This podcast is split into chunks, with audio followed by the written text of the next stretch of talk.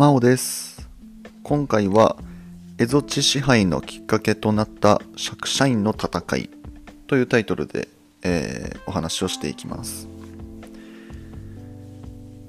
えーまあ、釈社員っていうね、えー人物名なんですけれどもお、まあ、この人物が、えーまあ、アイヌ民族の人でで、まあ、今回ね、えーまあ、その日本人と、まあ、アイヌの人たちの、まあ、関わりというか、うんえーについて、えーお話をしていく形となっております。はいえーまずですね、えーまあ、アイヌの人々と、おまあ、日本人であの日本人っていうと何て言うんでしょうねこう捉え方が非常に広いので、まあ、そのアイヌの人たちとこうっきりこう区別する意味で和人っていう風に今回の放送では、えー呼ぼうかなと思います、はい、でそのアイヌと和人について、えーまずお話ししていこうと思うんですけれどもおまあ、まずアイヌの人たちの生活はですね、えー、蝦夷地で、えー狩猟採集生活をしていましたということなんですが、まあ、タイトルにもありましたし今も出てきたんですけど蝦夷地ってまずどこかっていうところですね。で簡単に言うと北海道のことなんですけど、えーこの当時そのアイヌの人たちが住んでた意味での蝦夷地はもっと広くって、まあ、今の北海道もそうだし、えー北海道の上に細長いこう結構大きい島でカラフトっていうのがあるんですけど、まあ、そこもアイヌの人たちは住んでいたしであとは千島列島っていうね、えー北海道の北東の方にこうちょんちょんちょんって伸びていっぱい細かく島があるんですけど、まあ、その千島列島の方にも、まあ、アイヌの人たちは住んでいてそこで狩猟採集生活をしていましたと。いうことですね。でまあ広い意味ではまあ北海道も樺太も千島あ列島も、まあ、全部あのアイヌ民族っていう風に、まあ、呼んでもいいんですけどなんか厳密に言うとこうそれぞれアイヌの人たちの中でもこう民族がちょっとずつ近かったみたくってでまあそれぞれね、えーまあ、こうコミュニティを作って、まあ、生活をしていたそうです。はい、でえっ、とまあ今ね、えー僕たちがこう扱っているのは江戸時代の話なんですけれども、まあ、本当に江戸時代よりももっともっと前からその和人とアイヌの人たちのこう関わりっていうのは、まあ、多少はあったそうで、うん。まあ、あとはそのアイヌの人たちからしたらもっともっと来た、まあ、言ったら今のロシアの領土の方の民族とも交流があったそうで、まあ、て言うんですかねその近隣の民族とまあこういろんな種類の、ねえー人たちと交流があったというふうに言われています。はい、で、えーまあ、そういうこう時代がずっと続いていてで江戸時代に入っていくんですね。でそう江戸時代になると、まあ、その和人が、えー北海道の南部に進出するようになっていくと。はいでまあ、ここからね、まあ、そのがっつり和人とアイヌっていうのが関わっていくことになるんですけれどもその主導権を握ったのがこれね、えー前回の放送で、えーお話ししましたけど、えー松前氏という一族松前藩のね、えー一族なんですけれどもまあ青森県あたりを、まあ、その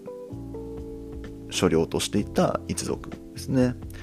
でこの松前氏がもうそのアイヌとの関わりについては結構大きいその権利っていうのを持っていたそうで、えーまあ、鎖国中もですね、まあ、このアイヌとの交易独占っていうのを認められていたそうです、はい、これもね、えー昨日の放送でお話はしたんですがもうアイヌとその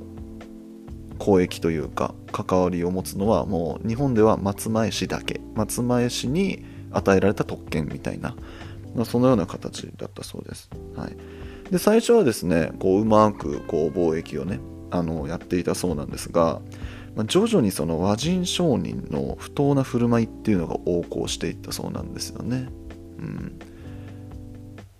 まああのなんか細かく説明するとなんかいろいろあるんですけどまあ簡単に言うとその松前氏がこうまあだんだんこう態度が大きくなっていったっていったっていうことなんですけど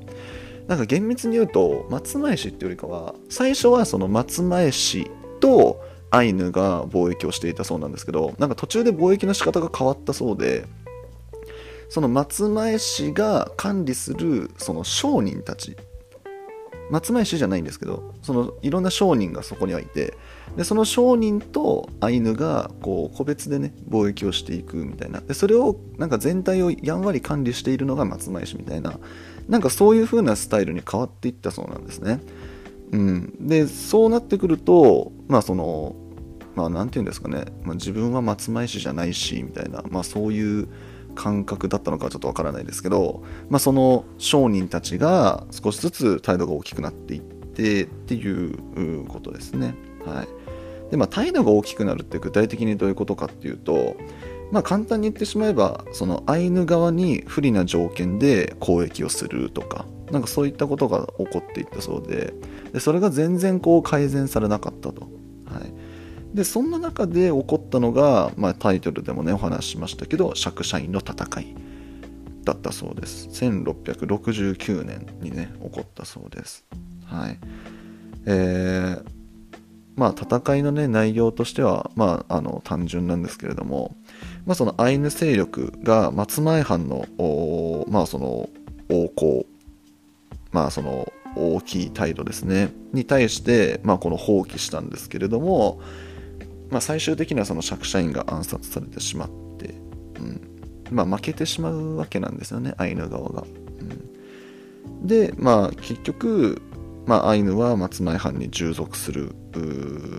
ことを余儀なくね、えー、されてしまったというような流れになっています。はい、なので、うーん、なんて言うんですかね、その、もうこうやってねざっくりですけど全体像を見るともう明らかに悪いのは和人なんですよね。我々和人なんですよもう明らかに。うん。で、まあ、この後もねどんどんどんどんそのそれこそ明治時代とかになっていくにつれて北海道開拓とかじゃないですけどどんどんどんどんこうやって進んでいってねアイヌのこう人たちの住む場所がこう失われていってみたいな。うん。もうなんか明らかに和人側、まあ、我々の側がね、うん、まあ悪いよなと、うん、思いますよね。で、え、ー、と、アイヌと和人の関係については、まあそんな感じになっています。はい、で、アイヌはですね、あの和人とだけこういう関わりがあったかっていうとそういうわけではなくて、あのまあ他のねその民族とかともこうやり取りがある中でですねあのロシアが当時ですねその江戸時代当時ロシアがその蝦夷地に接近し始めるっていうことがあったそうなんですよ。でこれに対してその幕府がですね蝦夷地を直轄地としてその警護を固めるんですね。うんまあ、だからあの何て言うんですかね、もう松前藩にそれまではもうアイヌとの関わりは全て任せますっていうもう丸投げ状態だったんですけど、もうそれをやめて、もう幕府が管轄しますっていう、それこそその北から攻められてしまったりする可能性があるので、ちょっと幕府がやりますっていうね、えー、形を取ったそうです。はい、で、まあ、そんな中で、その、蝦夷地をちゃんと管理しなきゃいけないですからアイヌの人たちともねうまくやっていかなきゃいけないわけですよ。釈迦院の戦いとかあったけどうまくやっていかなきゃいけないんですよね。でそんな中でその幕府はアイヌの,、まあ、その怪獣と和風化政策っていうのを行うんですよね。なんかこう優しく優しくって言ったらあれですけどうんなんかこうゆるい感じでこうね強気な態度ではなくてこう優しい感じでこう物腰柔らかい感じでこう接していったりもするし、まあ、あとはそのうーんまあ、アイヌの文化をね日本風の文化にこう変えるじゃないですけど、まあ、そんなような形のことをまあなんかいろんなことをするんですけどまあなかなかこう心を開いてくれずはい。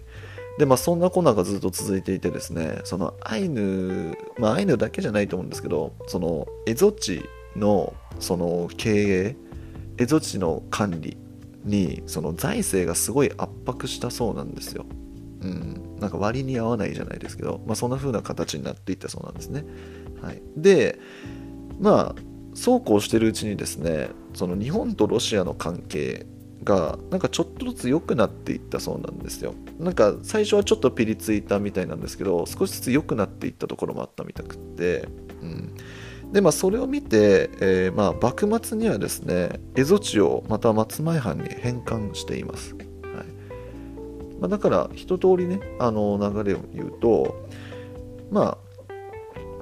まあ江戸時代の最初の方にまあ、松前藩とこうアイヌの方でこうちょっといざこざがあってそんな中で釈迦院の戦いが起こってでそれがちょっと、まあ、鎮圧したなと思ったら今度ロシアが蝦夷地を狙ってるんじゃないかみたいなこう話があってで、まあ、その蝦夷地ちゃんと管理せなあかんなって言って幕府が松前藩に代わって管理をしようとしたんですけど、まあ、うまくいかず。でずっとうまくいかない状態でずるずるずるずるやっていたら、まあ、ロシアとその幕府自体がそもそも仲が良くなり始めたのでじゃあもう幕府の管理じゃなくて、まあ、また松前藩の管理でいいじゃんということで松前藩の管理にまた戻ったっていう、うん。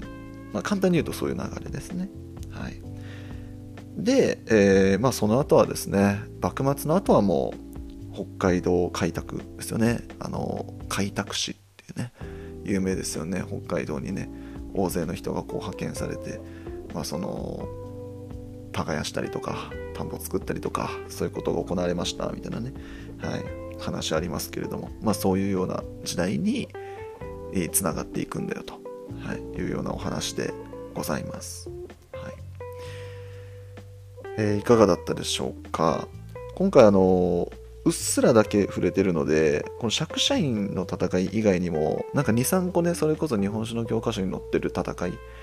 古社マインの戦いとかなんかいろいろこう戦いあるんですけどその辺はね今回ちょっと触れてないのでまああっさりなんですけれどもお話をさせていただきました。はい。えー、次回ですね。薩摩支配下の琉球が王国存続のために行った二重の兆候というタイトルで、えー、お届けをしていきます。このチャンネルでは現役高校教師が気軽に楽しく学校の勉強に触れてほしいという思いで喋っておりますので次回の放送もぜひ聞きに来てください。それでは今回以上になります。最後まで聞いていただいてありがとうございました。バイバーイ。